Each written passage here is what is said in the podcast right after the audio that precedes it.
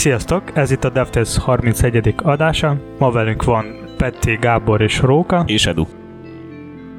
Ma fogunk beszélni a különböző perzisztáló rétegek összeköttetése során elkövetett tervezési hibákról, és kódszmellektől, hogy miért büdös a kód.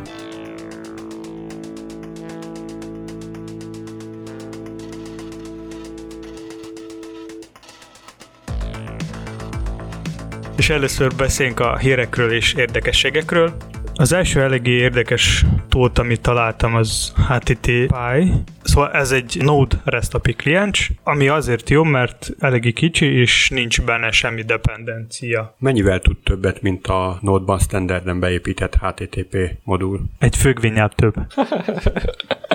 Szerintem nem sokat többet tud, viszont aki az fog törni, hogy az kicsit nehezebb, mint valami modul használ, és akkor ki tud próbálni ezt is. Következő jó kis hír az, hogy most a Microsofton kívül a Google Play Store is elfogadja a Progressive Web alkalmazások, tehát ez azt jelenti, hogy oda is lehet küldeni egy saját PVA-t, és mindenki más fog tudni találni, vagy megtalálni ezt a Google Play Store-nál. Tehát úgy a weboldalak is kerülnek bele a ilyenfajta sztorokra, ami szerintem tök jó. Akkor ezt hogy kell elképzelni? A Google Play Store szolgálja ki az Initial HTML-t, vagy mi történik ott egészen pontosan? Ha jól tudom, ez csak egy link, tehát ő feltelepíti a Google Store-ról a te gépre, vagy a te eszközre a maga kis alkalmazás, mint PVA, de ki lesz szolgálva szerintem a te szerverről, vagy a, tehát a saját szerverről. Tehát akkor Play Store-ba valójában csak egy átirányítás került tárolásra. Nagyjából igen. Valamint az interneten megjelentek a cikkek arról, hogy az iOS-on is nem sokára lesz a sötét téma, ugyanúgy, mint a macOS-en. Reméljünk, hogy ez tényleg így lesz, mert akkor ott is lehet a sötét kinézetű weboldalakat is készíteni, meg a más alkalmazásosokat. Ehhez egy, egyébként egy egész operációs rendszer upgrade kell, hogy tudjál sötét szidű weboldalakat készíteni. Most ez JavaScript segítségével meg lehet oldani, viszont a macOS-en például, amikor bekerült a, a sötét téma, nem sokára azután a WebKit-be be megjelent egy kis draft a egy CSS szabálynak, amelyik segítségével lehet eldönteni, hogy most a felhasználó milyen témát használ az ő OP rendszeren, és ez alapján megmutatni neki a... Így értem. Így majd nem kell a JavaScript, meg minden más így megoldás, ez lesz ilyen natív megoldás leginkább. Amivel most csak egy probléma van, hogy ha te beállítasz az OP rendszeren egy sötét kinézetet, akkor minden lesz sötét. Tehát külön-külön nem tudsz ezt megoldani. Tehát mondjuk, hogy valamelyik alkalmazás legyen világos, a másik meg sötét. Az mondjuk béna. Hát ja, de reméljük, hogy nem sokára jó lesz. Tehát, hogy meg lehet ezt is oldani. Találtunk egy elég érdekes Lemon ilyes libet, amelyikkel lehet JavaScript-ben felépíteni mindenféle háromdimenziós tárgyakat, akár arcot is lehet vele csinálni, és majd ott a podcast leírásban lehet találni a linket, és ott majd lehet látni a példák, hogy mire képes az a kis lib. Amúgy elég érdekes dolgokat lehet vele csinálni. Pár nap, ahogy kijött egy elég érdekes projekt, Can't Unsee, ami arról szól, hogy egy weboldalon ilyen quiz-szerű kérdéseken meg lehet tudni magáról, hogy mennyire értesz a designhoz. Tehát ott lesznek ilyen kis képek, amelyeket lehet kell összehasonlítani, és kiválasztani azok, a, a, amelyik, amelyik szerinted, hogy jó. És hát ilyen eléggé érdekes játék. Lehet ott pontokat is gyűjteni, és, és hát eléggé sok kérdés van most. Kipróbáltam, és vannak benne olyan összehasonlítások, amiknél nem is láttam elsőre a különbséget. Mert fehér oldal volt?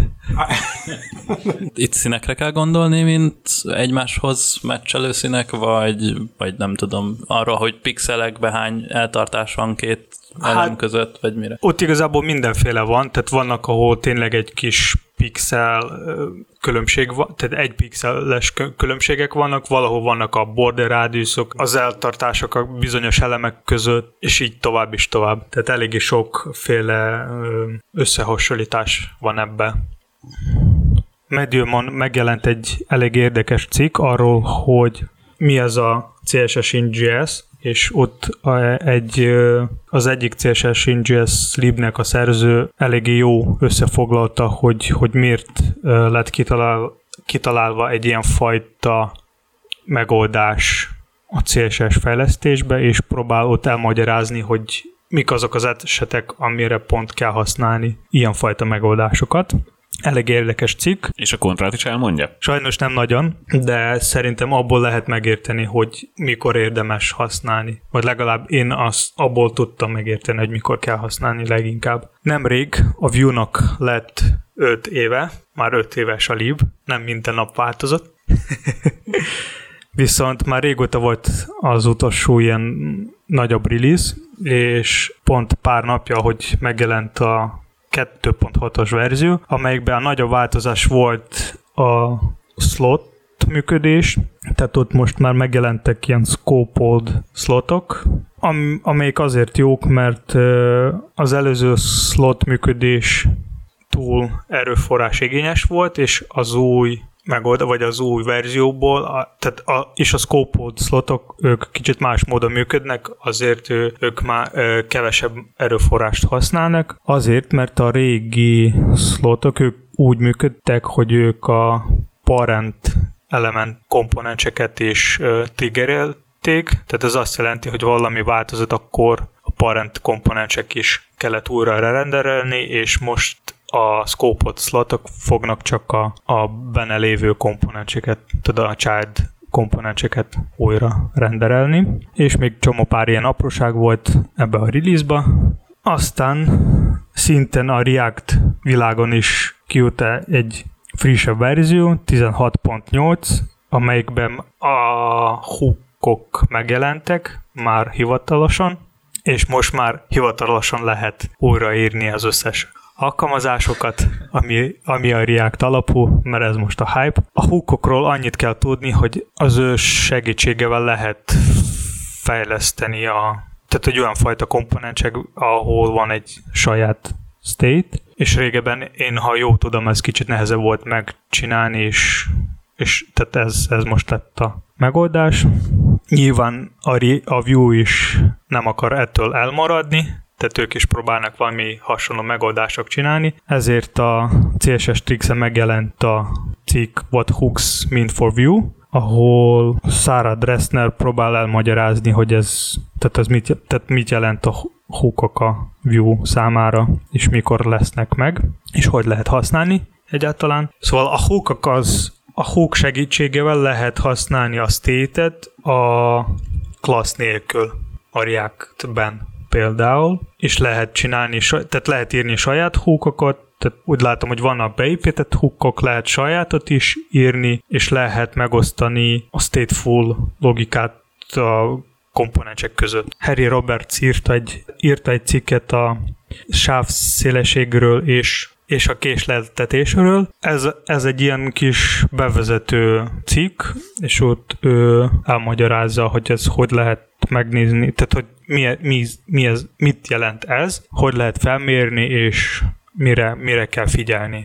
Róka, tudsz erről kicsit mesélni valamit? Maga a késleltetés, meg a sávszélesség azért fontos, hogy tisztában legyünk ezekkel a fogalmakkal, hogy amikor egy weboldalt készítünk, és annak HTTP kapcsolaton keresztül kell le- letöltődni a számítógépünkre, akkor tudjuk, hogy mik ezek a fogalmak, és hogy az adott célközönségünk az milyen fajta internet eléréssel rendelkezik, akkor ezek milyen értékekkel tudnak rendelkezni. Tipikusan, ugye a latency azt nem nagyon szoktuk így kiemelni, de például, hogyha olyan célközönségünk van, akik távol vannak mindentől, mondjuk egy Afrikába, Ausztráliába, akkor ugye mondjuk műholdas nettel kapcsolódnak, annak azért jelentősen, tehát nagyságrendel nagyobb a létenszéje, két-három másodperc is beletelik, mire fölépül egy kapcsolat, viszont a letöltési sebesség az meg tök jó, tehát tök gyors. Ott például FTP kapcsolatot létesíteni Total Commanderrel, az hát ott teret lehet vágni. Na, tehát az nagyon lassú, nagyon rossz. Viszont egy nagy filmet letölteni, az meg tök jó, mert tényleg gyors.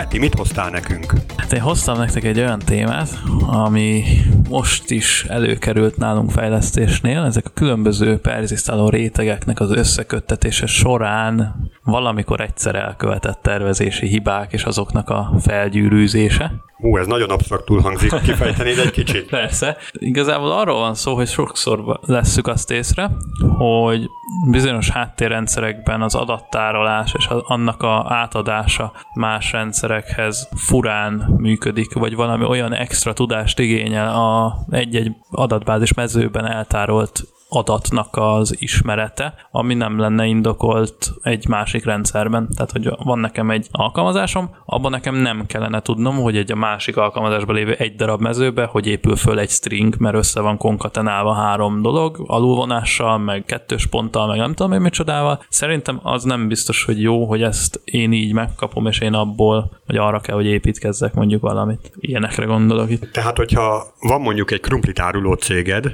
és ott a bekendes rendszer valamikor a 60-as évek közepén Fortranban még elkészült, és ott fájrendszerbe tárolja az eladott krumplinak a mennyiségét, meg a fajtáját, akkor az ottani adatformátumot azt te egyáltalán nem szeretnéd figyelembe venni? Erre gondolsz? Elvileg minél függetlenebbnek kellene lennem attól, szerintem az az ideális, hogyha én nekem nem kell tudnom azt, hogy ő ott milyen formátumba tárolja, nekem csak az adat kell. Tehát adja ide az adatot, azt minimálisan lecsupaszítva, tehát csak azt az adatot, ami nekem szükséges, és kész. Azt nekem ne kelljen tudni, hogy az hogy volt eltárolva, ne kelljen tudnom, hogy ő mit csinált vele, mielőtt oda tudta nekem adni. Adja oda csak azt, ami kell. Na tehát Hogyha jól értem, akkor egészen pontosan arra szeretnék lyukadni, hogy ne, ne kelljen a te kódodban elágazni, kódodban ne kelljen az alapján elágazni, hogy most Desiré vagy Balatoni Rózsa fajtájú krumplit Igen, egyrészt ez, ez is egy és mi még? Szempont. A másik meg az, hogy tényleg ne kelljen tudnom, hogyha neki valamilyen logika alapján össze van pakolászva adatmezők halmaza egy darab mezőbe belehányva. De miért lenne ilyen? Ki csinál ilyet?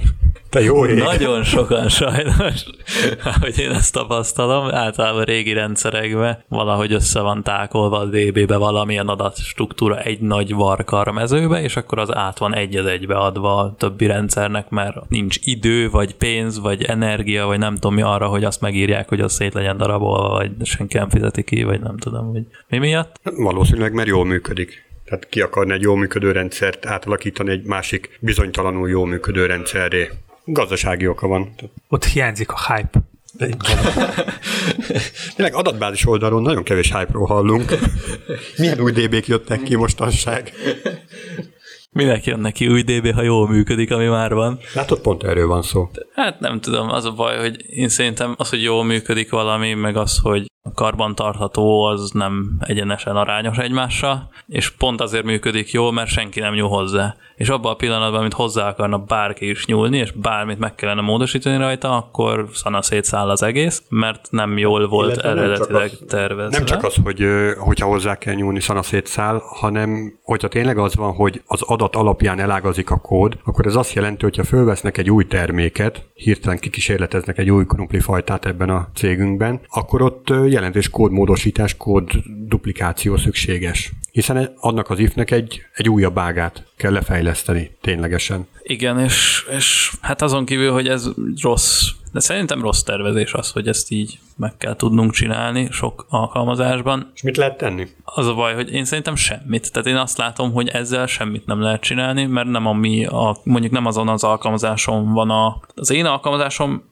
a hatósugara az nem elég nagy. Tehát én nem tudom az én hatókörömben ezt úgy megmódosítani, vagy úgy áttervezni, vagy úgy átalakítani, hogy az jó legyen, ahhoz nekem bele kellene tudni nyúlni a másik bekendekbe, amikben ez már eleve rosszul volt megcsinálva, vagy kitalálva. Valószínűleg az akkori igényeknek tökéletesen megfelelt. Tehát a, az újabb igények indukálták azt, hogy most te elé fejlesztesz egy olyan előtét alkalmazást, ami aminek a célját már nem feltétlen teljesíti az, az, az adatstruktúra. Nekem kicsit ilyen tákolás szagú ez a történet, tehát hogy alapvetően úgy alakult ki, hogy megterveztek egy adott REST választ vagy formátumot, és jött egy újabb típus, változat, és akkor így megerőszakolva ugyanabban a REST válaszba egy másik formátumot is beletesznek, majd egy harmadikat, majd egy negyediket, és ahelyett, hogy újra gondolnák és újra terveznék az egész végpontot, és verzióznák ezt a API lehetőségeket, helyette az van, hogy a egy property függ, hogy a osztály többi része egyáltalán hogy épül fel. Oké, okay, megállapítottuk, hogy nem mi, nyilván nem mi, de hogy valakik elrontották. A, a gonosz kis manók elrontották a tervezést. Mi mit tudunk tenni egy ilyen esetben? Vagy ügyféledukáció, és kérjük, hogy azért módosítsák újra az egész háttérrendszert, amit nyilván nem fognak megtenni. De az, hogy... Hát gondolj csak bele, tehát, hogy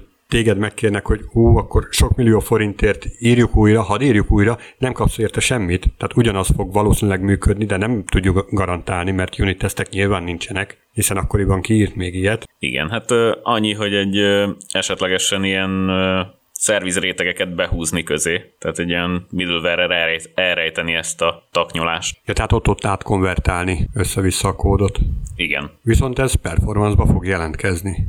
Tehát ahány ilyen absztrakciós réteg bekerül, annyival lassabb lesz. Mindol egy 100-200 milliseket biztos, hogy veszítünk. De az még azt, nem azt jelenti, hogy a régi meglévő megoldás ez jó lehet maradni. Most erre tudok példát mondani, hogy például az Apple-en csak nemrég megjelent az, hogy az rendszeren egy olyan fájrendszer, ami alkalmas a SSD-t használni. Tehát most arra gondolok, hogy már régóta mindenkinek vannak az SSD-k, viszont az operendszerek még mindig nem támogatják úgy az SSD, ahogy kell. Tehát, hogy nem optimalizált. És arra akarok kiukadni, tehát jó az a kód, csak lehet kicsit jobban is. Tehát mondok egy példát, a Mac-en, macOS-en például most a file másolás az nem tart semmi az időben. Majdnem rögtön történik. Viszont a, a, ehhez képest régen, mondjuk ha néhány gigabájtos filmet kellett várni, nem tudom, akár egy percet is. Na jó, de itt kézzelfogható volt az a változás, amit az ember kap érte cserébe. Tehát az átalakítással kapott érte cserébe valamit. Viszont itt ebben az esetben, hogyha jól értem, átalakítanánk az adott szerkezetet, és cserébe nem kapnánk semmi pluszt, ellenben kapnánk egy csomó bizonytalanságot, hogy ú, most tényleg úgy fog működni az új rendszer, mint a régi. Az a baj, hogy elvileg, amit nyersz vele, az karbantarthatóság, de azt meg senki nem fogja neked ki kimérni, hogy hát, öt év múlva mérni? mennyivel lett uh-huh. jobb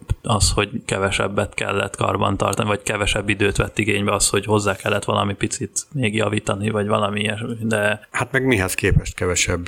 Hát igen, nem tudod, ahhoz az kellene, hogy mind a két verzióban lefejleszünk az egész alkalmazást, és akkor megmérjük, hogy melyiket könnyebb bugfixelni, meg melyiket nehezebb, és senki nem fizeti ki. És hol mérjük azt az időt, amit a további vendorok illeszkednek ehhez a rosszul tervezett végponthoz? Ott minden egyes alkalom alkalommal újra és újra ki kell fizetni azt az időt, amíg a vendorok abszolválják azt, hogy nekik kell egy ilyen átalakító réteget felé, fölé húzni. Feltéve, hogy csinálnak ilyen átalakító réteget, és nem pedig beleírják a kódokba. Hiszen ahhoz, hogy egy ilyen átalakító réteget jól megtervezzé, ahhoz az üzleti adatmodellt nagyon-nagyon jól át kell látnod, hogy ténylegesen mi az adat, és mi az, ami a domén logikának a része. Mert sok esetben ez sem válik annyira élesen el. Tehát simán adatbázisban tárolnak olyan értékeket, amik mondjuk 20 év alatt sem fog bővülni bővülni egyetlen egy sorral sem az a törzsadattábla, amire egyébként elágazik a kód. És ott van benne három sor, adatbázisban, mert egyszer így gondoltuk, hogy ez jó lesz, és if egyes termék, akkor így. Kedvencem a miért van adatbázisban kérdése, hát azért, mert több lábon úgy tud működni az alkalmazás, hogy mindkét részen elérje a DB-t, ugye, ugyanabba a DB-be szól bele, és akkor azért kell a DB-be az a két sor, hogy mind a kettő föl tudja olvasni ugyanazt, de fájba már nem lenne jó, meg nem tudom, sehol se lenne jó.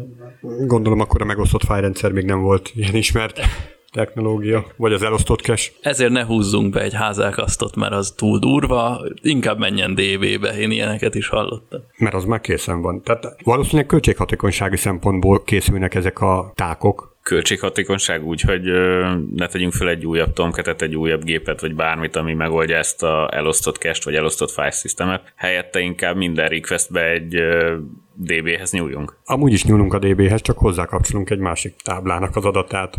Ismered az adatszerkezetet? Mert előbb arról volt szó, hogy kiolvassuk azt a három sort minden alkalommal. Azt is lehet, hogy kiolvassuk egyébként. De itt szerintem egyébként a, a, a jövő fejlesztését áldozzuk be. Azt a fejlesztési időt, amit most kéne megcsinálnunk, azt megspóroljuk, és majd a jövőbe valamikorra kihelyezzük így spórolunk. Kicsit messzi téma, de hogy ilyen a környezetszennyezés is. Hát igen, pont ezt akartam mondani, hogy nem megspóroljuk, hanem nekünk nem kell vele foglalkozni, mert már úgyse leszünk ott, amikor majd a jövőben eljut ez a pillanat, hogy akkor most kell vele foglalkozni, mert akkor már vagy felmondtunk a cégtől, és másik cégben vagyunk, vagy egyszerűen nem, nem kerülünk már oda a projekt környékére se, mert más, más foglalkozik vele, és majd, majd szív vele őtök, mindegy, ott rohadjon meg a kód, ahol van, senkit nem izgat, de én szerintem nem lesz, tehát hogyha most valamit elgányolunk, az biztos, hogy nem mi nekünk kell majd kigányolni, mert ilyen, ilyen szitut én nem is tudok elképzelni, hogy ugyanannak az embernek sok év múlva hozzá kell nyúlni a saját kódjához. Tehát kb. csak akkor, ha egy saját alkalmazást én egy szemébe fejlesztek, évtizedeken keresztül, akkor igen, de egyébként nem.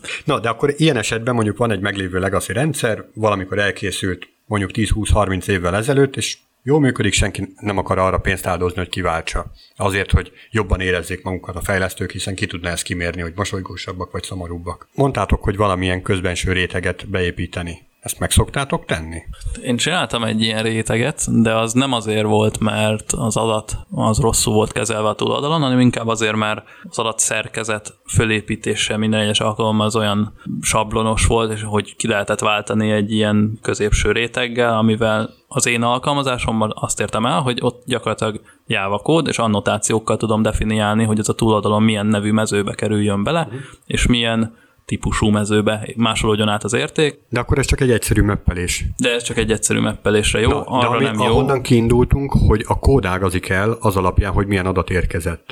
Igen, arra nem tudok semmi, tehát nincs ötletem arra, hogy azt hogyan lehetne még jobban megcsinálni, ha az el, a másik oldal nem tudja azokat a elágazási logikákat valamilyen adatmezőben átadni nekem, akkor egyszerűen meg Na, és lőve. ezt a réteget azt nem lehetne meg elkészíteni?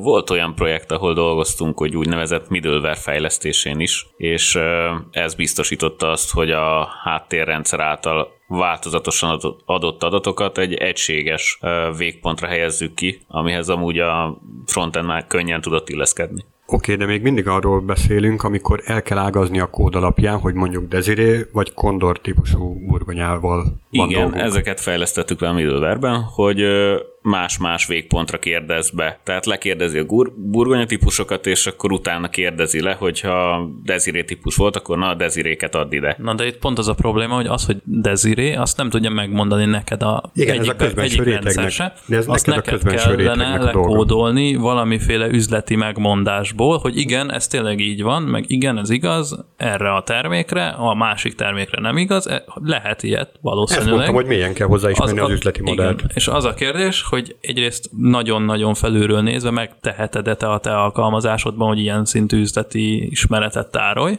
és akkor abból szolgálj ki szerintem. Mindenképp tárolod, mert azt az ifet az beleírod. Csak hogy mennyire vaskos ez a réteg. Tehát egy if az olyan halványnak tűnik, elveszik a sok kód között. Egy ilyen combosabb üzleti logika átalakító réteg az, az úgy megjelenik architekturálisan is. Tehát ez a kérdés, hogy ez, ez mikor, indok, mikor indokolt szerinted egy ilyen rétegnek a bevezetés? Hát mit szeretnél magad után hagyni?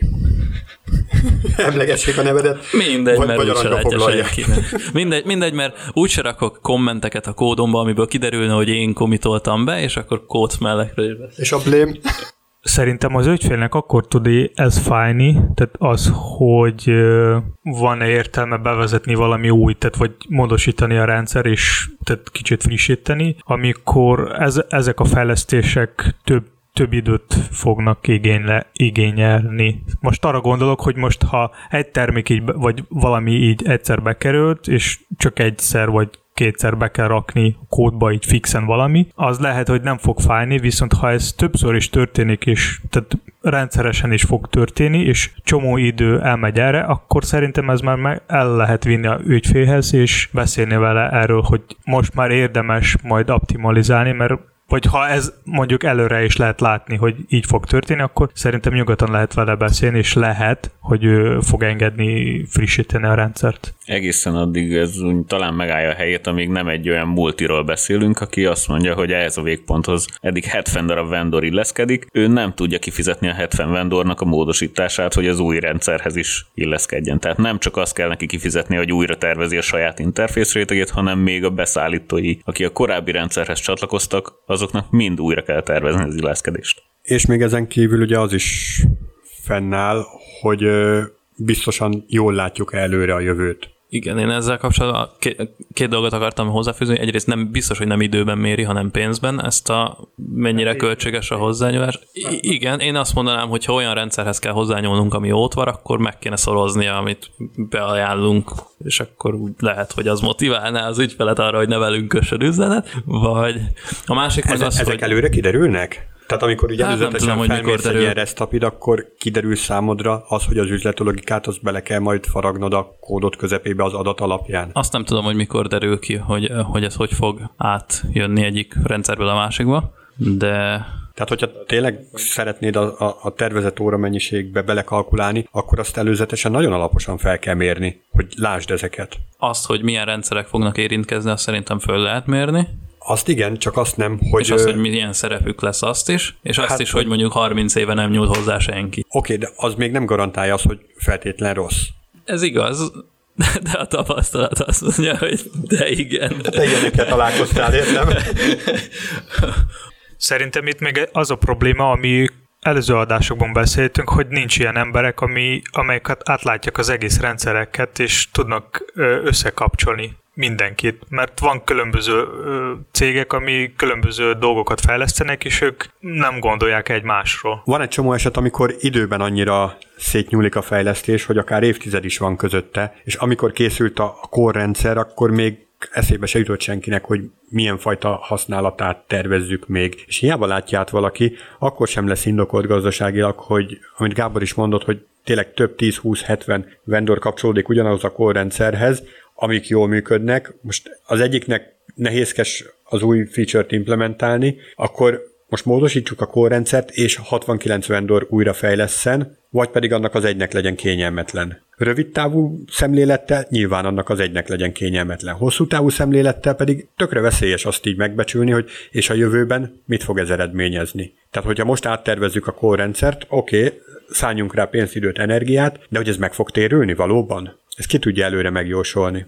Itt az, hogy egy ember lássa át az összes rendszert, ott azzal azért nem tudok azonosulni, mert hogy azért dolgozunk olyan ügyfelekkel, amik az elmúlt 10-15-20-30 év alatt 4-5 különböző vállalatból olvadtak össze egybe, és ezért 4-5-10 különböző korrendszert is alkalmaznak, mindegyik más-más interfésszel, működéssel, és nem hinném, hogy van ott olyan ember, aki az összeolvadás után mindig föl tudta mérni a másik beolvadt vállalatnak a teljes architektúráját. Az, hogy valahol nincs egy ilyen fajta ember, az nem azt jelenti, hogy nincs ilyen emberre szükség. Oké, okay, és még mindig az a kérdés, hogy mit tudunk tenni. Beállni a sorba és lekódolni ezt az ifet. Mi baj lehet?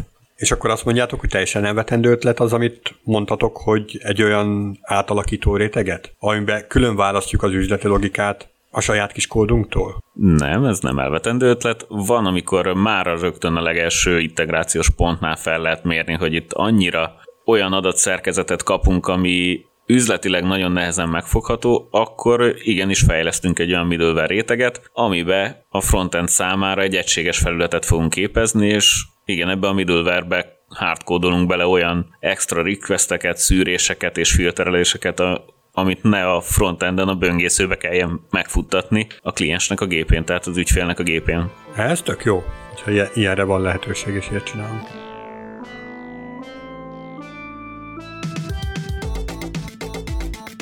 Miről lehet megismerni, hogy, hogy egy ilyen kód, az most ilyen, ilyen büdös lesz egy kicsit? Onnan, onnan lehet megismerni, hogy kapsz egy VSDL-t, ami definiál egy olyan szópos szervizt, amin három darab string input mező van, és semmi más, és mondjuk a, azt a megjegyzést kapod hozzá, hogy a másodikban C-datába ágyazott XML-t kell beküldeni. Ez csak egy előtét alkalmazás. Amúgy az eredeti API az a, azt a közbenső XML-t vá- várja. Ez csak egy előtét alkalmazás, aki erre a formára átalakítja. És ez miért jó, hogy ilyen előtét alkalmazás? Miért nem lehetett ezt az előtét alkalmazást úgy definiálni, hogy a középső paramétere az ez az XML szerkezet, amit ott a C-datába kell belehányni, ami mondom. Valószínűleg Tehát, azért, mert több rendszerhez kapcsolódik, és hogy egységes formátuma legyen. Három paraméter. Egyébként nem tudom, hogy mennyire ismerős neked a Windows programozás, ahol vannak ilyen előre definiált H-param meg V-param nevű dolgok, hogy az aktuálisabb már ilyet. és tök egységes. A V-paramnak egyszer így kell értelmezni, egyszer úgy kell értelmezni.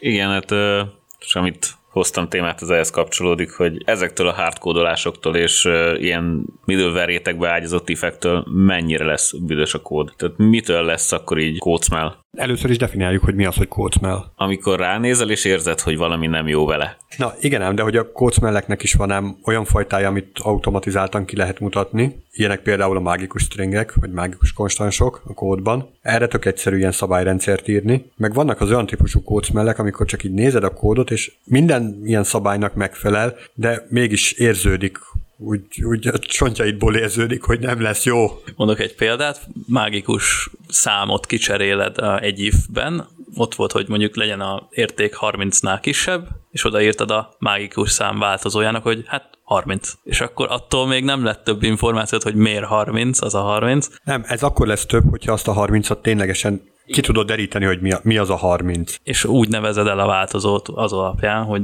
azért 30, mert nem tudom micsodának a maximum értéke. A kapitány 30 éves, és annál több nem lehet senki. Na és mik ezek a, az olyan kócmellek, amik így nem mérhetőek? Mert a mérhetőekre tök jó internetes szabályrendszerek vannak, vagy interneten elérhető szabályrendszerek vannak. Igen, de hogyha megnézzük a kódjainkat, mégis rengeteg van belőle. A, nem a kódjainkban, a kócmellekből. Tehát annak ellenére, hogy mérthető és linterek vannak rá, mégis nap mint nap találkozok nem túl rég fejlesztett kódokkal, amik hemzsegnek ezektől. Hát ott valószínűleg azt a lintert nem használta az adott fejlesztő. Én inkább arra lennék kíváncsi, hogy olyan kocmellel találkoztál-e, amiről így nem érződött elsőre, tehát nem lehetett linter szabályt ráhúzni, hogy ezzel baj lesz, úgy érződött, aztán később be is igazolódott, hogy baj lesz vele. Persze, vagy hát linter, linter, linter szabályt. Linter szabályt lehet írni akármire, de ha ilyen nagyon-nagyon hatalmas függvényeknél vettem ezt észre, hogy az már eleve látszik, hogy az biztos, hogy lehet darabolni valahogy, lehet, hogy ki is van szervezve mindenféle privát metódusokban, mindenféle kicsi része, és akkor még úgy néz ki, mintha az ott rendben lenne, de még úgy is lehet, hogy külön mondjuk egy külön szörvészbe ki lehetne a felét rakni, és mm. akkor teljesen el lehetne szeparálni, lehetne hívni máshonnan is a részeit az alkalmazásba, ha esetleg úgy kell majd később, mert semmi olyat nem csinál, ami indokolná, hogy ne lehessen. Nem tudom, én ilyet láttam már sokszor. Nekem erről az jut eszembe, amikor észrevettem, hogy egy JSON-t vagy XML-t egy blob stringben tároltunk el a DB-ben, és akkor úgy azért megkérdeztem volna én is a fejlesztőt, ha még ismerem és találkozok vele, és, és ugyanezt miért így találtad ki? Én például a CSS-be olyanokkal találkoztam, hogy a fejlesztők megterveznek valami UI-t a design alapján, aztán bejönnek mindenféle dizájnok, hogy az adatelementet kell majd kicsit módosítani, és néha többször is, akár tíz is, és abban olyan szörnyek születnek, hogy egy CSS, vagy a CSS-be leírt ö, szabályok egy adat elemhez lettek kiegészítve, nem tudom, 20-szor, és mindenféle ilyen megoldások, ami egy idő után az a prób, tehát ezzel egy idő után az a probléma, hogy nagyon nehéz átlátni a dolgokat, és én például ilyenkor szoktam leginkább duplikálni a kódot, de legyen függetlenül egymástól, hogy minden elemet tehát lehessen külön-külön módosítani. Mert így ez például, tehát ebből a szempontból a kód duplikálás sokkal jobb megoldás, mint ha kiegészíteni ugyanazt. Ezzel az a probléma, hogy egy idő után nagyon nehéz bármit is ö, módosítani rajta, vagy újra használni, ha kell. Igen, mert hogy amúgy a duplikálás egy kódszmelnek minősül, és ezzel csak növekszik és növekszik a kódbázisod, és hogyha valamelyik részét egységesen kellene módosítani, akkor sokkal több helyen kell utána húznod és utána módosítani. Viszont a CSS-ben azt tud segíteni, hogy a minifájolások, vagy a bildeléskor ez lehet minifájolni. És arra gondolok, hogy ezek a szabályok, vagy ezek a, tehát ezek a CSS részek tudnak összemörzsölni egybe. A végén már nem lesz a kód duplikálás, viszont a fejlesztés közben igen, csak így sokkal átláthatóbb és sokkal jobban lehet módosítani az adat helyen, a bizonyos helyeken, mint ha így próbálni összetákani. Mert a CSS-nek az a probléma, hogy maga a CSS-ben nincs scope, tehát ott minden CSS szabály globális, és azért van hatás minden elemre, és így, így, így nagyon, néha nagyon nehéz kezelni a dolgokat, és leginkább duplikálni. Kommentekkel már találkoztatok kódszmell formájában? Hogyne, amikor 20-30 sor ki van kommentelve a kódból. Nem erre gondolok. Találkoztam olyannal, amikor van egy függvény, enterekkel szét vannak választva azok a blokkok, amiket ki lehetett volna emelni külön függvénybe, és fölé van kommentelve, hogy az mit csinál az a Na, igen, ez egy nagyon jó kócmel, tehát tök jó mintázat felépül belőle. Egyébként ugyanez kócmel formájában úgy jelentkezik, amikor kihagyják a kommentet, hogy ne vedd észre, de ugyanúgy, amit mondtál is, ezek a hosszú függvények keletkeznek belőle valamilyen tagolással. Komment, hogyha ha már valamiért muszáj oda tenni, akkor inkább azt kéne leírnia, hogy miért csinálja ezt, nem pedig az, hogy mit, mert amit az oda van írva alá. Tudok még egy kommentet, ami kócmel, amik sortörésre használnak kommenteget. Igen, Mert- hogy jobban el legyen hogy, választva. hogy, hogy ott válassza el a sort, ahol neki szimpatikus, és az ő szeme járása az jól látja. Tudsz-e ilyen fejlesztőt mondani, Gábor? Hogyne, ez én vagyok. Nagyon szeretem, amikor egy ilyen buildert írunk, vagy valamit, és 20-30 propertit kell egy ilyen builder során beszettelni, akkor nagyon szívesen és előszeretettel tördeltem be minden property után, egy sortöréssel. Ami egyébként simán beállítható az összes fejlesztő környezetbe, hogy ezt csinálja meg helyetted, és be is kéne állítani. Nincs beállítva, mert nagyon ragaszkodsz a céges standardhez, én meg beállítottam magamnak. Én még nagyon szeretem, mikor a, a HTML-be lehet találni mindenféle views vagy angular direktívák, ami 100 millió karakter hosszú egy sorba. Az nagyon vicces, meg nagyon átlátható a kód. Igen, az tök nehéz. Szerintem ilyenekhez kell egy 4K-s tévé, vagy jó, bocsánat, 8K-s, ez most a divat. Ez a hype. Vagy például az is ö, nagyon látványos, bár nem lehet, hogy lehet rá linter szabályt írni, de hogy olyan kócmerre gondolok, amikor van valamilyen elágazásod, és az elágazásnak a törzse az nagyon nagy. Ott, ott valamilyen kódszervezési problémával állunk szemben. Tehát van egy if, a, a truág is nagyon hosszú, a falszág is nagyon hosszú, eleve máshogy kéne szervezni a kódot. De ilyenkor a fejlesztő miért nem veszi föl a feladatot, és kezdi el a, magát a, azt a kócmát kicsit refaktorálni. Amikor éppen írod, akkor nem biztos, hogy szembe jön. Tehát ahhoz, ahhoz így ott kell egy kicsit hagyni a kódot elfelejteni, és utána külső szemmel ránézni ugyanarra a kódra, mint amit fejleszt. Én amikor megkérdeztem egy ilyen kérdést egy fejlesztőtől, aki ott fejlesztett mellettem, akkor azt a választ kaptam, hogy én így jobban átlátom. Igen, ilyen is van. E- Ez is olyan, hogy miért ne látnád át, ha kiszerveznéd egy függvénybe, aminek elmondja a neve, hogy az mit csinál. És, és nem, nem, nem, igazából nem tudom, hogy ezzel, ezzel így mit lehet. Szerintem kell akkora kódnézési rutin, hogy ez átlássál olyat is, ami jól van szervezve, meg olyat is, ami nincs jól szervezve. Képzeld el, hogy a fejlesztő milyen érzelmi állapotban van, amikor egész napon át szívottan azzal a két ife, hogy tökéletesen működjön, és utána oda jön a Peti így kipihenten, hogy na figyelj, ezt nem kéne még egy kicsit áttúrni. Nem, hagyjál már, hát egész nap ezzel szívtam. Ez így most már jól működik, most még átalakítsam. De egyébként pont ugyanaz, mint amit az előbb beszéltünk. Pont azért jó, hogy tesztvezérelve fejlesztesz, hogy utána akármit átalakíthatsz a kódodon, mert hát az összes teszteseteddel lefetted az összes ágat, amit fejlesztettél, és akkor magabiztosan állíthatod azt, hogy már pedig ez hibamentesen átrefaktoráltam az egészet úgy, ahogy van, mert nyomsz két gombot, azt már megy is a Oké, okay, tehát ez a része megvan, hogy teljesen jó hibamentesen meg tudod csinálni, csak lesz-e hozzá lelki erőd. Szívtál, igazából, tehát kiszenvedted, vért izzadtál, kifizeti-e azt valaki, hogy utána még időt töltsé vele, hogyha már egyszer jó volt. Ugyanaz a téma, mint amit az előbb beszéltünk, csak kicsibe. Nyilván nem fizeti ki, az ilyeneket el kell sumákolni, és úgy beletolni a kódba, hogy már az, ja persze, az már kész volt, de még egy refaktort azt kapott, úgy utólag. Én így szoktam elsunyogni, de... Amúgy ez nem sunyogás, tehát a kódolásnak a része kell, igen, hogy legyen de a nyilván refaktor. ez nekünk ez fontos. Kívül, külső szemlélőnek nem fontos újraírni a kódot, de nekünk, akik hozzányúlunk, azoknak fontos. És Senki se tudja. És ki a taskot erre neked, hogy rákönyveld? kedves PO, kellett még egy task arra, hogy ezt kijavítottam egy hibát, amit találtam benne utólag, hogy az már Amit csak a kinézetébe, kinézetébe volt a hiba, az, az más kérdés. De nem, tehát eleve nem kell külön választani. Azt szerintem a kódolásnak a része kell, hogy legyen az, hogy folyamatos refaktor legyen.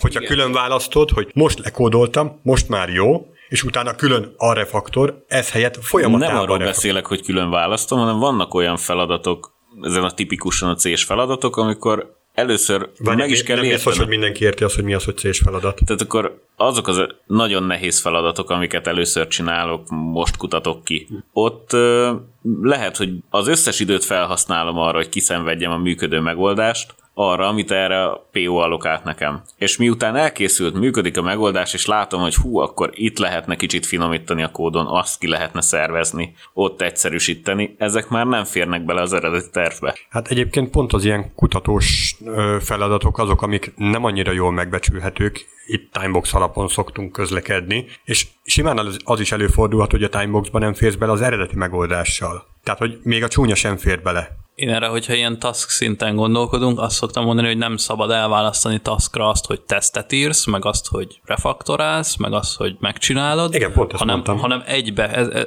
a megcsinálom, az a task, és abból van három darab, és az, hogy az alatt te most Igen. kettőbe refaktoráltál, és egybe fejlesztettél, vagy egy, kettőbe fejlesztettél, és egybe refaktoráltál, az már senkinek nem kell, hogy tudja, mert addig nincs kész a kód, amíg olyan állapotra nem hoztad, amire azt mondod, hogy ez így oké, okay, és így le van Igen, fejlesztve. Szerintem nem mindenkinek mindenkiben van az az érzés, hogy lehetne még valamit jobban csinálni, ami mond, most éppen megcsinálta. Vagy, nem, vagy nincs annyi sok tapasztalat, hogy egyből tud látni, hogy, hogy még lehetne ezen optimalizálni, viszont már megcsinálta, és jó működik, most mi a dolga neki vele? Én ezért tartom hasznosnak a reviewzást, mert akkor ott egy tök külső szemlélő, aki nem ült fölötte 24 órát, és nem nézte az én kódomat, az ránéz, és lehet, hogy azonnal észrevesz valamit, amiben beleköt, és én is meglátom, hogy ja, tényleg azt ott át lehet írni. Na igen, és ilyenkor több dolog is van, ami ezt befolyásolhatja. Mi a helyzet az olyan kis projekteknél, ahol egy kompetenciából egy fejlesztő van, egyrészt. Másrészt mi a helyzet azzal az érzelmi faktorral, hogy tényleg egy egész napon át szívtam vele, túllogtam minden időkeretet, nagy nehezen kiizzadtam ezt a megoldást, már, már, már annyira utálom, hogy szeretem, és most ide jössz kipihenten, és azt mondod, hát ez, ez, ez gagy, ennél jobbat is lehet. Én örülnék neki, ha valaki kipihenten oda jönné és szétköpködni a kódomat, és akkor érvelgetnék vele, hogy jó, ez az hülyeség, ezt te sem gondoltad komolyan, meg ez oké, ez valid, és akkor ezt kijavítjuk. Akkor is, amikor te tényleg belefáradtál abba a kódba? Gondolom, nem éreztem még soha annyira kiégve magam egy kódból, hogy, hogy úristen, ez nem akarok hozzányúlni többet. I- Én egyébként ezt tapasztaltam, hogy valakinek így review után, tehát oda mentem, hogy beszéljük meg, hogy akkor miért nem csinálja meg azt, amit reviewba kértem, és akkor gyakorlatilag ez az érzés jött át. Biztos vagy benne, hogy a kód volt a probléma? Lehet, hogy igazatok van, és engem nem reviewzott még elég szigorúan senki ahhoz, hogy ebbe beleunjak, de nekem eddig én pozitív tapasztalatom volt vele, hogy ha belekötöttek így olyan dolgokba, ami tényleg valid volt, akkor az megérte azt, hogy de nyilván, ha új, olyan dolgokat reviewznak meg, hogy hát azt nem tudom, nevezd át, mert nekem jobban tetszik a másik, akkor az lehet, hogy az milyen vitát megér, hogy akkor miért tetszik jobban, szerintem ez jobban leírja, de ha konkrétan valami kódolás vagy kódszervezésben lévő megjegyzés van, én szerintem azok jók tudnak lenni. Ha másra nem arra jó, hogy legalább egyet vitatkozzunk róla, és akkor megbeszéljük, vagy Hát meg kommentekbe. másfajta szempontrendszert Igen. is látsz. Tehát ez, ez tényleg tök jó. De tényleg tapasztaltam azt, hogy amikor így nagyon sok review-n, review-n nem tud keresztül vergődni egy kód, akkor Szóval akkor bele tud fáradni a fejlesztő, hogy most hiába teker, hiába teker, nem jut előrébb. Azért kell egy alázat is hozzá, hogy akkor igen, akkor újra nekiállok, akkor újra nekiállok, annyi, hogy talán nem azonnal kell ráfordulni erre a review-ra és megemészteni a köpködést, hanem tényleg aludjon rá egyet, pihenje ki magát, és akkor nézze meg ő is újra azzal a szemmel, amit a review során kapott. És amikor nincs erre idő, hogy aludjon rá egyet, mert hogy határidő, projektet tolni kell. Igen, akkor születik a Szörny. szörny. Amúgy még, még szerintem a review kapcsán, hogy ez miért lehet jó és miért fontos, szerintem minden, szám, minden fejlesztő számára lehet, hogy kell, hogy legyen a cégen belül vagy a csapaton belül egy olyan fajta kultúra, ami fog a fejlesztők inspirálni, hogy ilyen, ilyen dolgokból lehet tanulni jobban. Vagy kihozni valami jó tapasztalatot. Akár hibából, akár egy jó kódból is.